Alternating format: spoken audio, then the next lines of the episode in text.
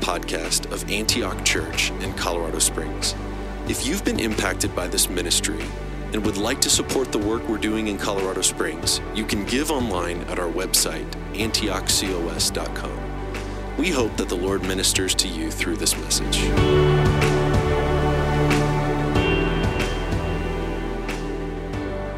If you have your Bibles this morning, I'd like to invite you to the book of Isaiah, chapter 42. Isaiah chapter 42. Our text, actually, for the morning is found in Isaiah 43.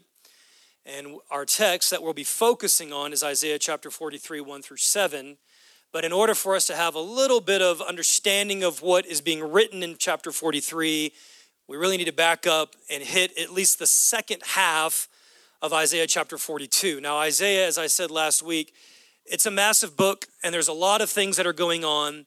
And as the Lord revealed himself and revealed his word to Isaiah, he was speaking to the people of Israel and Judah, and he was speaking to them during a time where they were not in exile yet. And essentially, the Lord was saying, because of your sin, because of your idolatry in particular, you are going to be sent into exile.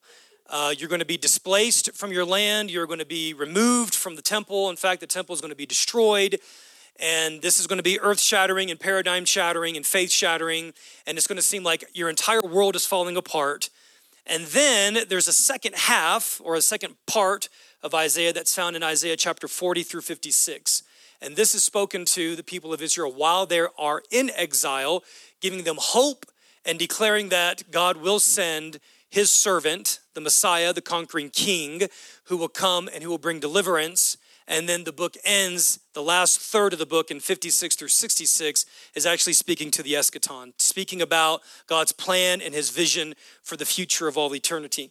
And so here in Isaiah chapter 42, this might be a little lengthy, but we're going to begin here in verse 18. It says, Here, this is God speaking, hear you deaf, look you blind, and see. Who is blind but my servant?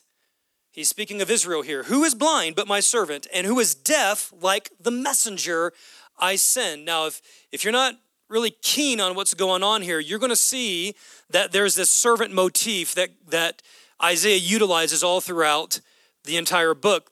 And there's numerous themes that he hits on, but one of them is this idea of the servant. And so when he references servant, he's, he's utilizing this either to speak of Israel who was called to be God's servant but failed in their task, or he's speaking of the suffering servant who is Jesus, who was called and who fulfilled the task that Israel failed to do. And so now God is speaking to Israel. Who is deaf like the messenger I send? Who is blind like the one committed to me? Blind like the servant of the Lord. Not talking about Jesus, talking about Israel. In other words, he's saying, and he says this a lot throughout the entire book, and Jesus quotes this later in Matthew when he talks about the fact that you'll have eyes, but you cannot see, you'll have ears, but you cannot hear. This is where Israel's at. Pre exile, even into exile, regardless of the fact that God had sent them prophets, God had sent Isaiah, God had sent Jeremiah, God had sent Ezekiel. They were hearing the word, but they were deaf. They were seeing the activity of God, but they were blind to what God was actually doing. Verse 22, actually, verse 20. You have seen many things, but you paid no attention. Your ears are open, but you hear nothing. It pleased the Lord for the sake of his righteousness to make his law great and glorious. Look at that. I just love this. It pleased the Lord for the sake of his righteousness to make his law great and glorious. It reminds me of this passage. I believe it was in Deuteronomy, maybe it was in Exodus. But God was God was revealing the law at Sinai to Moses, and Moses is is recounting back to the Lord the fact that it is the law that God has given and the wisdom of God that he has given in his law that actually becomes uh, a part of the witness of Israel that people will look upon Israel, all the nations of the world will look upon Israel and they'll see the wisdom by which they live life and the wisdom by which they order their society. And they go, well, where does this wisdom come from? And Moses reveals, obviously through the, through the Lord, that this wisdom of this law comes from God. And this is what God is saying it pleased me to reveal the righteousness of my wisdom through the law. Verse 22 But this is a people plundered and looted, all of them trapped in pits or hidden away in prisons. They have become plunder with no one to rescue them. They have been made loot with no one to say, send them back. Now, this is real time. So, this is now speaking of when the Israelites were taken into captivity because of their sin. This is prophesied multiple times. They would hear, they would not respond, they would not repent, they would not turn from their idolatry, they would not turn from their wickedness, their complacency. And so this came upon them. Verse 23 Which of you will listen to this or pay, pay close attention in time to come? Now, this is important. Who handed Jacob over to become loot? And who handed Israel to the plunderers? Now, see, in, in the psyche and in the mentality of the Israelite people, it was, man, we're the people of God. We're blessed. We're the special ones. We're the chosen ones. We're the favored ones. We have the promised land. We have Abraham. We have the law. We have the we man, we we can't mess this up. This is this is locked in a bag. And God is saying, guys, listen. You are my favored ones. You are my chosen ones. My pleasure is on you. But because I'm a holy and just God, I cannot and I will not, I will not cohabit with the sin of the idolatry that you're living in. So it's not just, and if, if we're not careful, America as a nation can slip into this. If we're not careful, it's, oh yeah, we're the chosen one, we're the chosen country. God's given us the prophets, God's given us the law, God's given us all these amazing uh, ministries. We have the mega churches. Our country was built on a Christian foundation. And, and here's the thing God is saying, just like He is saying to Israel, He could say to us today that belonging into the family of God, belonging to the covenant, it's not just a sure deal. It's our life and our lifestyles have to reflect the life of the covenant. And so this is what he says. He's guys, who handed you over to exile? Who handed you over to be plundered? Was it not the Lord? Was it not the Lord? See, in the mindset of the people, they're thinking, well, if God couldn't save us, if God couldn't deliver us, well, then he's really no different than all the other gods that we're worshiping, or no different than all the other gods from all the countries that are posing threats of invasion. And God's sitting back and saying, Listen, I know this is going to rock your world, but guys, I'm in this. I'm in this. You know, it's kind of reminiscent on the for, on the front end. I mean, we can look back and we could say it's reminiscent of the father saying to the prodigal son, "Hey, if you are just going to be so insistent on living your way and choosing your lifestyle, if you're going to be so insistent and so hard-minded and so high-minded, then I'm going to let you go and experience and taste the fruit of your decisions." And that's what's happening to Israel. And God's saying, I'm not making this happen to you, but I'm sure not intervening and preventing it. And I am allowing this to happen in the hope and with the trust that your hearts will turn. And even when they went into exile, their hearts did not turn. Their hearts did not turn.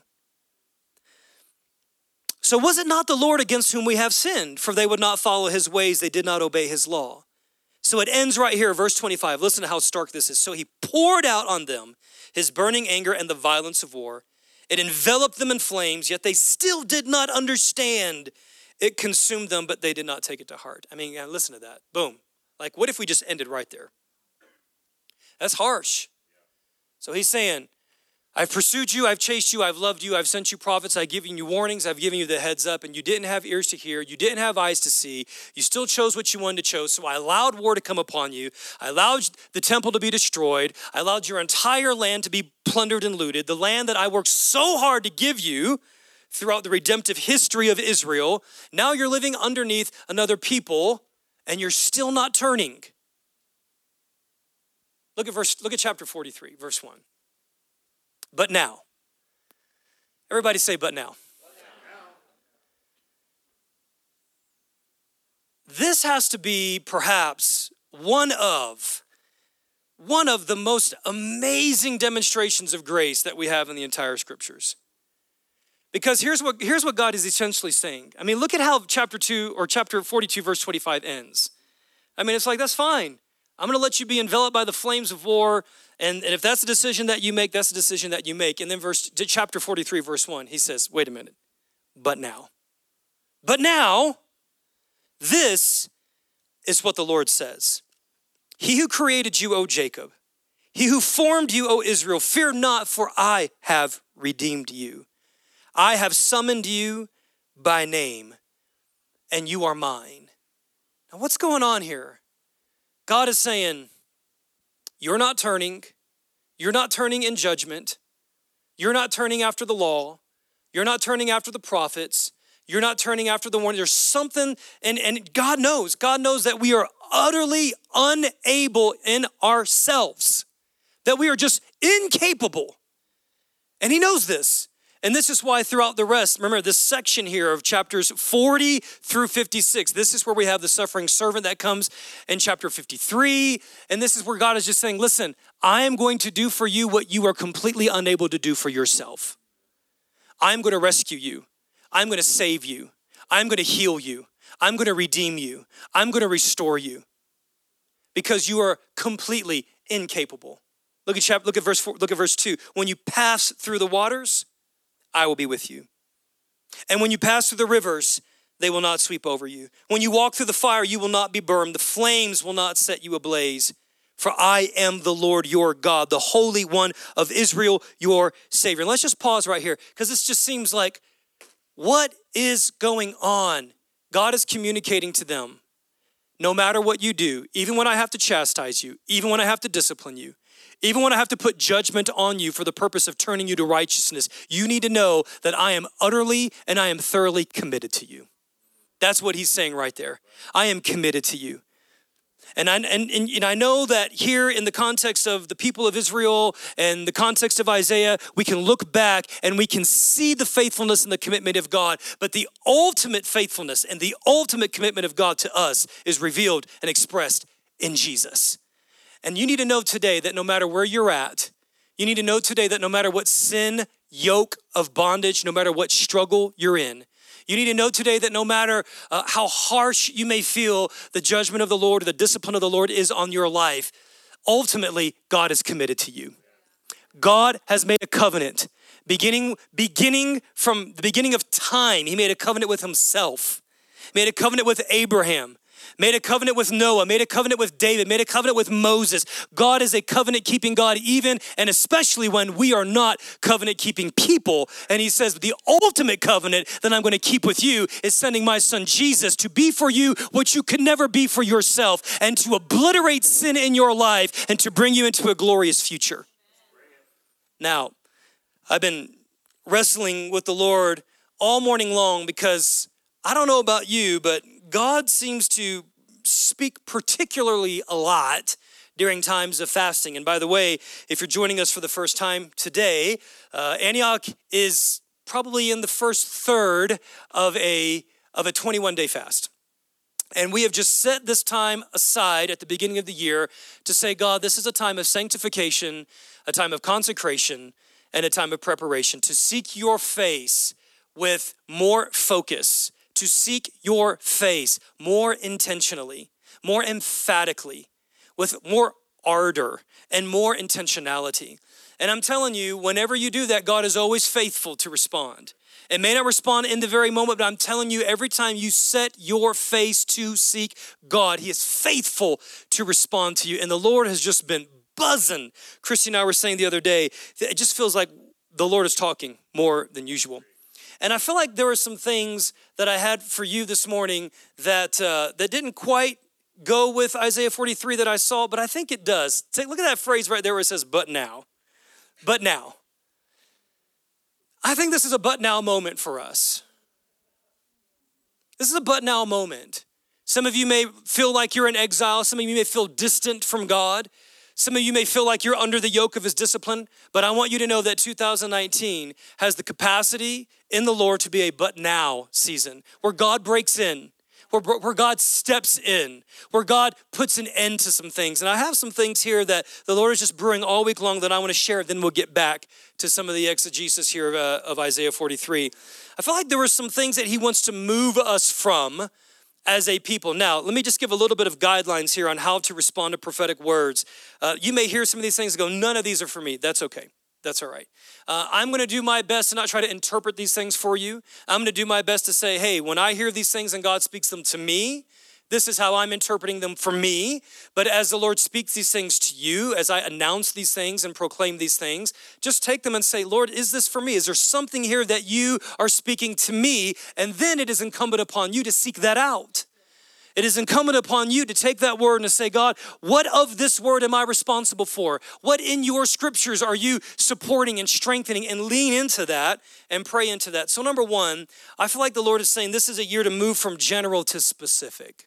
I shared this as I was at a retreat speaking to a, a, number of staff members for Life Network a few days ago. And I wasn't even planning on saying that, but it was just I mean, it was just popping inside of me. And I was like, this really isn't the best environment for it, but I'm going to try to be obedient to that and shared that. But here's what I mean, or here's at least what this means for me. A couple of weeks ago, I was up early, and I wasn't up early because I was righteous. I was up early because I was overwhelmed. I was up early in the morning because I couldn't sleep because I was ridden with anxiety, because I was just ridden with stress. And so it was probably, it was early, early in the morning. And uh, and then I tried to play that religious game with God where I was like, okay, I'm just gonna, same thing I shared today, I'm, I'm just gonna worship you first, right? Okay, and then I'm then I'm gonna, you know, then I'm gonna just commune with you and delight. And the Lord's like, oh my God, are you serious? like I, he's just, I mean, he's he's just doing some really great things right now. But he's like, son, when it's time to delight, don't try to, don't don't try to get into a list when it's time to delight. But when it's time to get into a list, don't try to delight just because you think that that's like the formula, that's the way that you're supposed to approach me. If my child comes to me and they skin their knee, I'm not like, hey, hey, hey, let's just delight for a few minutes first. Right? I'm like, dude, what is it? Let's what's the deal? Let's tend to what the need is because the Lord knows. I mean, I'm I, guys, I'm freaking out. I'm freaking out. And the Lord goes, What's on your heart? What's on your mind? What's bothering you? What's plaguing you? And as I began to share with the Lord, and He brought to my mind, uh, you know, that verse where it says in 1 Peter 5 to cast all of our cares on Him for He cares for us. So I'm throwing out these cares, and they're pretty, they're pretty generic, you know. And the Lord says, Son, you have to move these from general to specific. You have to move your requests from general to specific. Now, if I if I start off the new year and I said, "Yep, 2019, I'm to be more healthy," right? Okay, great. How am I to measure that at the end of 2019? So, if you really want to enter in to deeper, listen, deeper and I believe more dynamic interaction with God, we need to move our relationship with Him from general to specific. Some of you just have a general relationship with God.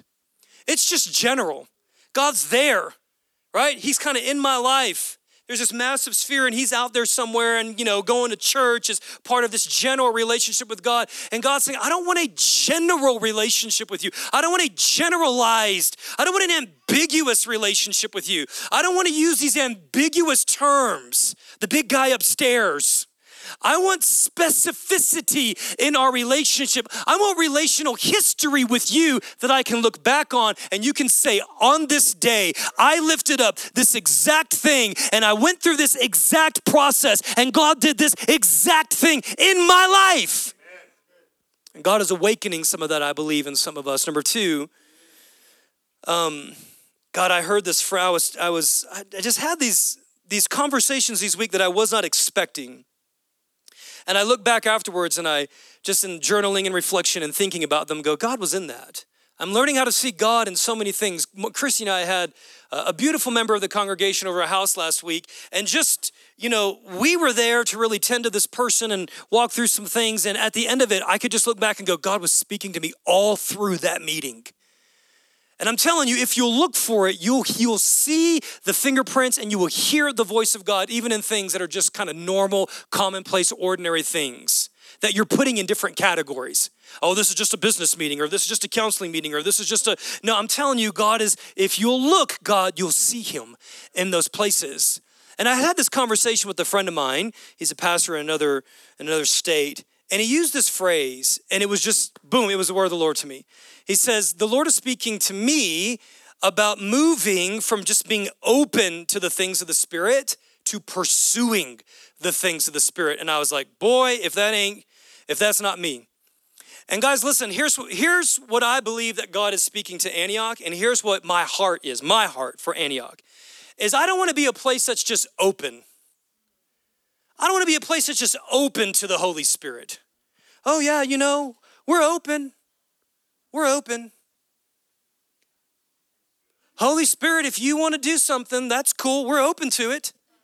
Man, I want to be over here where I'm pounding not in, a, not in a spirit of orphanhood, not in striving, not in works, but in a spirit of faith, in a spirit of agreement, in a spirit of obedience that is just pounding and saying, God, if you have this for me, I want it.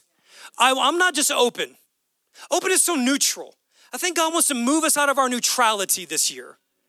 Let's get out of neutral. Let's get out of neutral. Let's shift into some gears. Let's say, God, if I've been in neutral, listen, there's no need for condemnation or shame on this. Sometimes we need to be in neutral. Sometimes life is just so doggone difficult that we say, God, I got to shift down and I got to power down and get into neutral. And God, guys, there's a grace for that for a season. But I also believe there's a grace to shift into first, second, and third gear and say, God, I want to move with you. I want to move with you.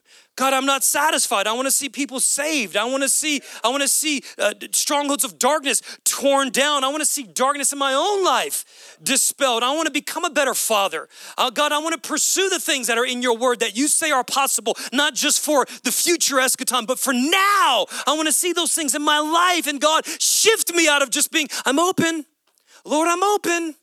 Lord, if you want to meet with me today, I'm open to it. Are you kidding me? If I went to Christy and say, babe, I am passionate for you. Let's get together tonight. She'd go, well, you know, I'm open to it. actually, actually, some of you guys know me, and I know myself, that would piss me off. if I'm doing all the pursuing and you're just like, yeah, dude, I'm open to a friendship with you, bro. Cool, man. I'm open. I'm like, dude, give me a break. See, God is not just open, He's not just open to revealing to you the things of God. He's not just open to encountering you when you pursue Him. He is ardently and passionately and faithfully pursuing your heart to reveal Himself to you. And I'm telling you, when you have two people that are in sync like that, man, explosive things happen in the spirit. All right, here's the next thought for us is this one was a little weird, I'll be honest with you. Because as a culture, we're conditioned, and I understand in business, this works is more, right? And it works in preaching and communication. But how many of you heard the phrase less is more, right? And I think inadvertently, we've kind of conditioned ourselves. And what we've done is we've reduced our relationship with God and the things of God to less is more. Now, don't, no, don't get me wrong. I think there's, there's a place for that. There's a place for that. Right? If I'm just preaching two hours, you're like, Pastor, less is more. Less, less is more. But I felt like the Lord say to me, because here's what happens we start picking up one minute devotionals, five minute devotionals, devotions on the run. I mean, they have these. You go to Mardel, you'll see, you'll see a devotion for everything under the sun, devotion for the busy person. and I feel like the Lord said to me, son, you got to transition from less is more, and you got to transition from less to more. Because there are some things, listen, there are some things that can only be purchased by more. There are some things that can only be purchased by more. And I'm not saying purchased by works, I'm saying purchased by grace. But I'm saying, God, I'm responding to you, and you cannot listen. You cannot expect to walk in the fullness of the power of God if you're giving Him two minutes a day. It's just not going to happen. It's just not going to happen. Matthew chapter 25, there's a parable where Jesus, now it's a parable set in the context of the eschaton, and it's a parable about five, 10 virgins. And five virgins, they had their lamps ready and they were full of oil. They were full of oil. Now, what did they have to do to fill those things up with oil? Well, they had to work. They had to do, they had to spend some time. They had to go into town, however long that journey was going to be. They had to make a transaction. They had to work in order to get to a place where they could make that transaction. They had to have their lamps full. And if they were using their lamps and their lamps were burning and their lamps got empty, well, they had to reproduce the entire process all over again. How many guys are with me? Now, there was another group of people that, you know, maybe they were burning, maybe they had oil in their lamp, maybe they were hot and passionate for God at one point, but the oil went down and there's no light, there's nothing burning there. And they just went, ah, it's okay. No problem. No problem. And what happened? When the bridegroom came, they said, Hey, hey, I'm just gonna kind of like cherry pick off of your relationship with God. I'm gonna cherry pick off all the work that you put in, and I'm gonna say, Hey, can I borrow some of your oil? And they're like, Dude, get out of here. Go buy your own oil. They're like, Oh my goodness. And now it's time to buy oil because the bridegroom's come and they missed something. And I'm here to tell you today that sometimes in God, more, more is required. More is required. More is required. More is required. Now, again, this is why our class on sonship is so important. Because, because we step into more, not from the attitude or the, per, the perspective of, of an orphan that is just trying to, to make up for some lack in our identity. We're stepping from the place of identity that says, God, if you have more for me, I want to lay a hold of it.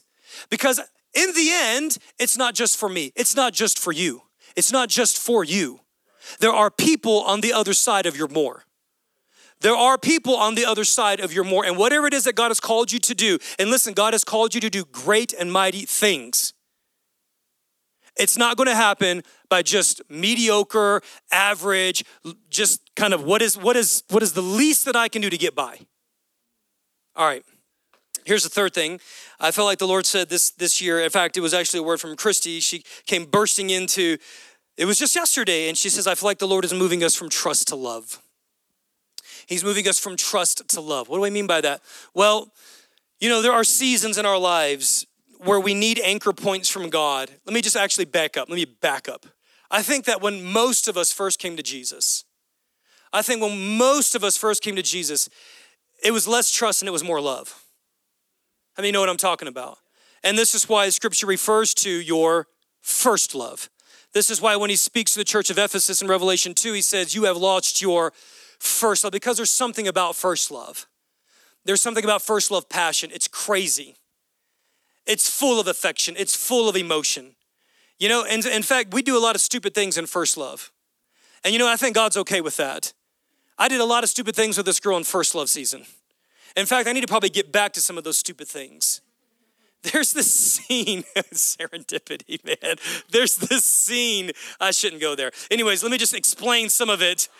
But you know, there's this, there's this awesome romantic comedy called Serendipity. And, and John Cusack falls in love with this girl and they just meet for one night and they exchange this glove. And, and he's like, you know, years later, he's on the brink of getting married and he's like, I can't marry this girl. I don't love this girl. I met this girl and in one night, she just, I'm smitten. And so his buddy, who's like a journalist at the Times, they're like going all over the country trying to find these hidden clues to find this girl. And at the end of the day, like, you know, John Cusack's just sitting there going, I'm a fool, I'm an idiot. And his buddy's like, no, this is exactly what I lost in my life, and this is why my marriage is falling apart because you are walking in first love passion. Man, listen, guys, I'm, I'm, I'm on a journey. We're all on a journey.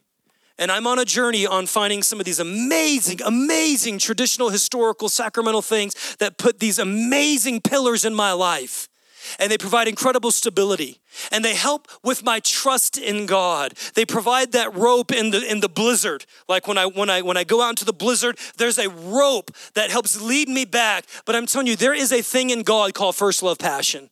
And I'm just prophesying and I am believing that this year that God is going to and it's and it's not that we leave trust. It's not that we leave trust. It's just that there's going to be a first love awakened afresh inside of us. How many would say, Yep, I'm there, I know what you're talking about? Along those lines,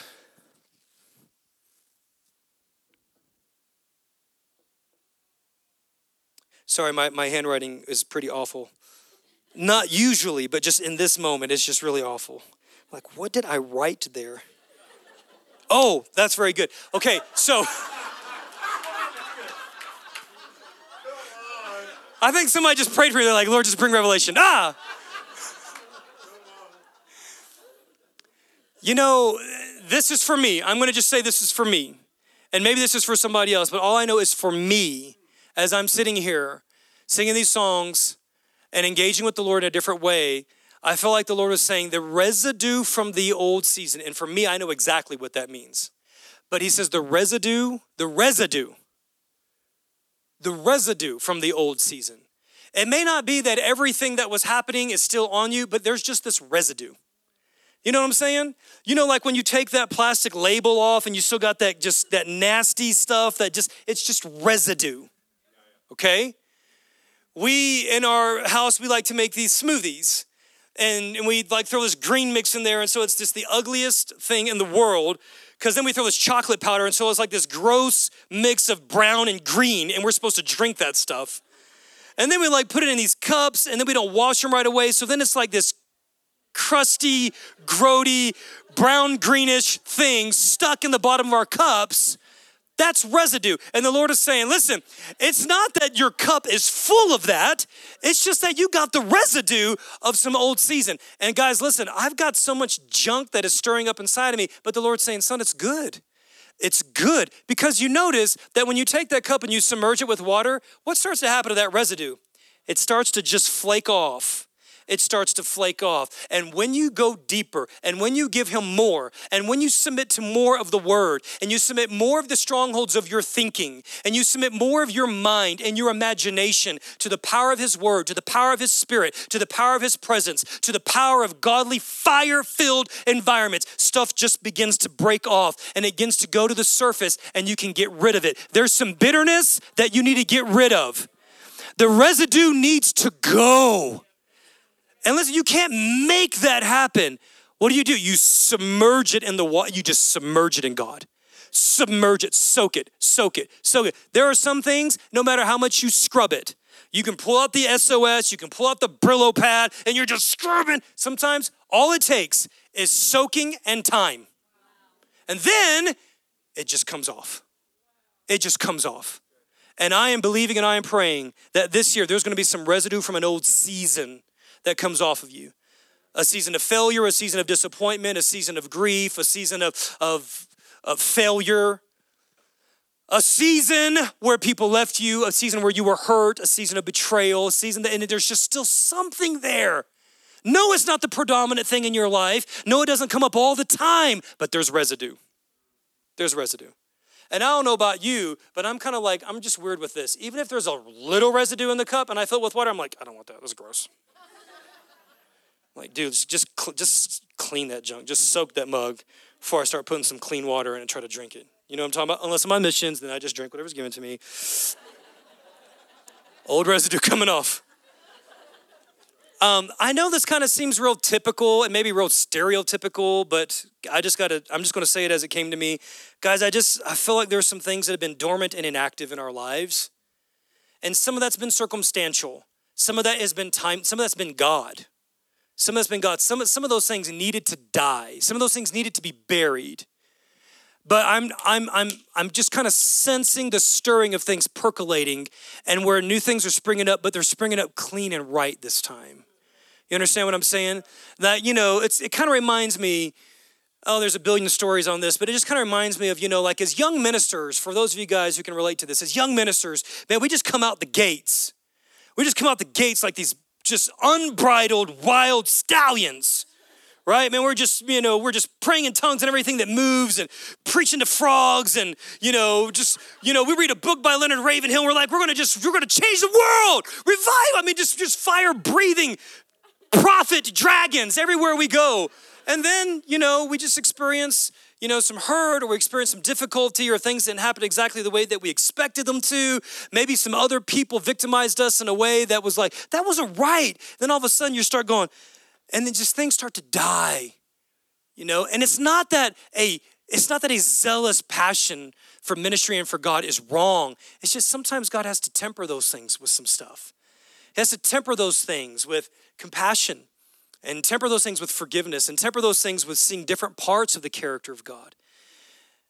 But then, if you stay in it long enough, guys, listen, if you don't quit and if you don't give up and if you don't let your heart get broken and brittle and burnt out and bitter, I'm telling you, oh, something will spring up again. And it'll be small, but some life, life, life will spring up again. Some of you, you entered into, particularly, particularly, you entered into full time ministry. And there were some, there were just some wrong things, atrociously wrong things, unjustifiably wrong things. You were victimized, they were wrong. And I'm telling you today, hold on to your heart and hold on to God. Hold on to your heart and hold on to God. And I'm telling you, life, life will spring up again. And I am praying. There are some intercessors in this house. Some of you, some of you laid down your intercessor mantle. You just laid it down. I don't know why. It doesn't matter to me. What matters is that you get with God and you say, God, why did I lay that down? Where did the axe head fall? Where did the axe head fall? I laid this down. There are things that used to rev you up in the spirit, man. There are things, you know what I'm talking about. How many know what I'm talking about? There was something that would happen, there was, you know, you would hear something and you would just get stirred and you would go, I'm getting after this. And listen, again, listen, we have to hear this rightly. Sometimes things happen and you have to walk away from that stuff. You have to. It is vital for your health, it is vital for your soul. But I feel like the Lord says, I'm calling you back. And guys, I'm speaking from experience. That can be scary. That can be scary. I've told God, I said, I don't want nothing to do with this. I've said, I, want no, I, don't want to, I, don't, I don't want to ever say the word apostle. I don't want to ever say the word prophet. I don't want to, I want, I don't want to, I want to say the word spiritual warfare. I don't want to say anything. I, God, I want nothing to do with this. I want nothing to do with this. And the Lord's like, okay, that's fine. That's fine. That's fine. That's fine. Let me love you. Let me be consistent. Let me be steadfast in your life, son. Let me love you a different way. Let me show you a different part of who I am. Let me heal you. And before you know it, things will come, they'll reemerge and they'll be clean. They'll be freed from selfish ambition. They'll be freed from false motives. And I'm just going to just set this out here in the spirit, but I, I mean, I, we need the intercessors to rise up again. Not in your own strength, but we need you to hear the call of God to reemerge and to carry some things, to fight some fights, because I think there's some fights coming, and we need you to carry them. I don't mean I don't we don't need you to go on witch hunts. We don't need you to find something spooky around every corner. We need you to be sensitive. We need you to be gracious. We need you to remain in a posture of learning, but we need you to be alert and we need you to be willing and we need you to be ready to engage with God again in that listen, irreplaceable gift.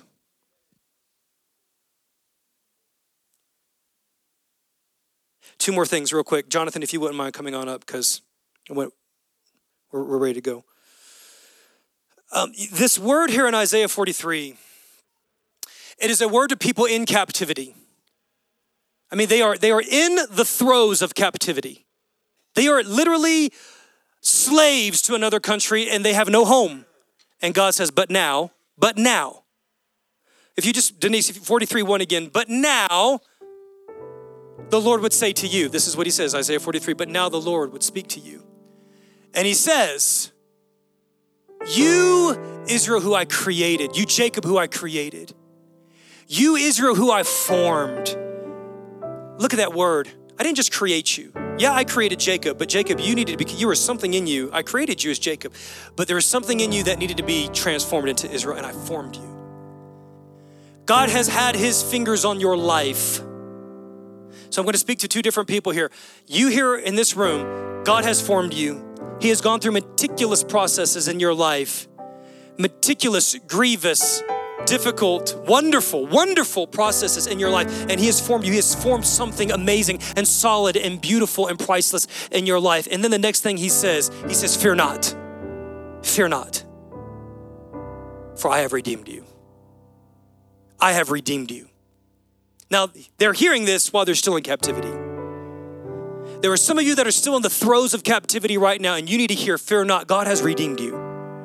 God has delivered you. God has created a, a way out for you. You are not always going to live under the yoke of this bondage in your life. And I know it feels like you're suffocating, but I'm here to tell you today fear not, for I have redeemed you.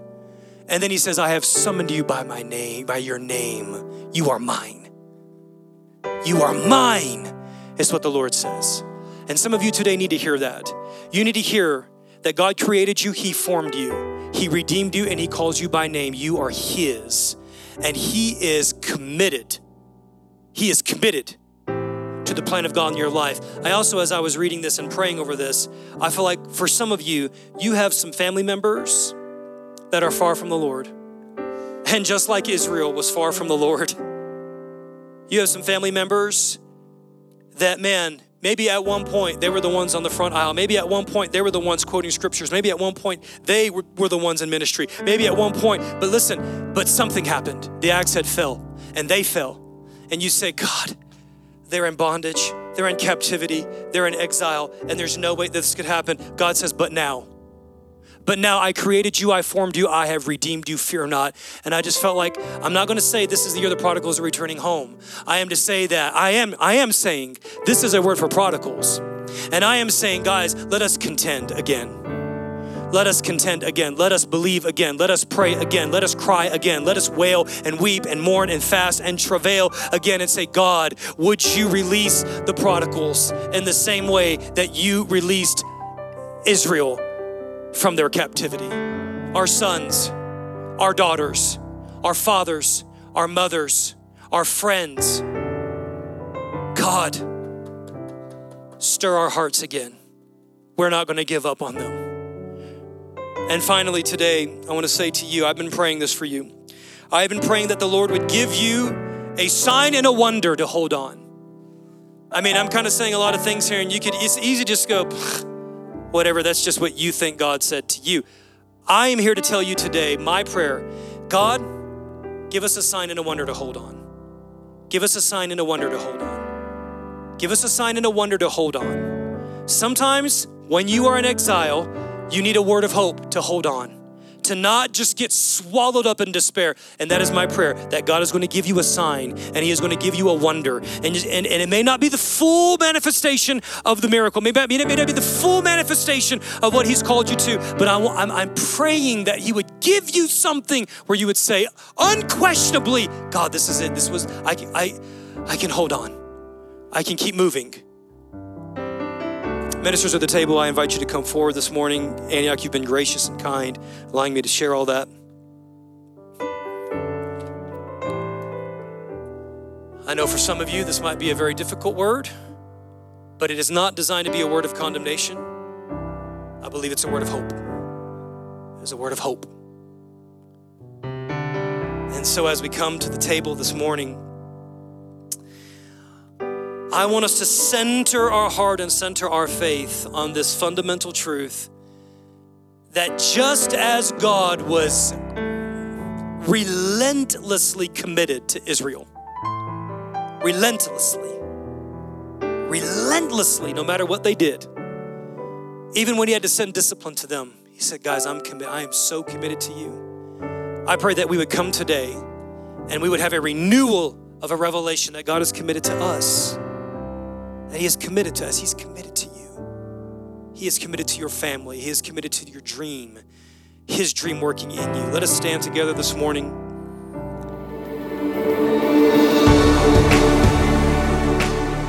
Thank you for listening to the Antioch Church Sermon of the Week.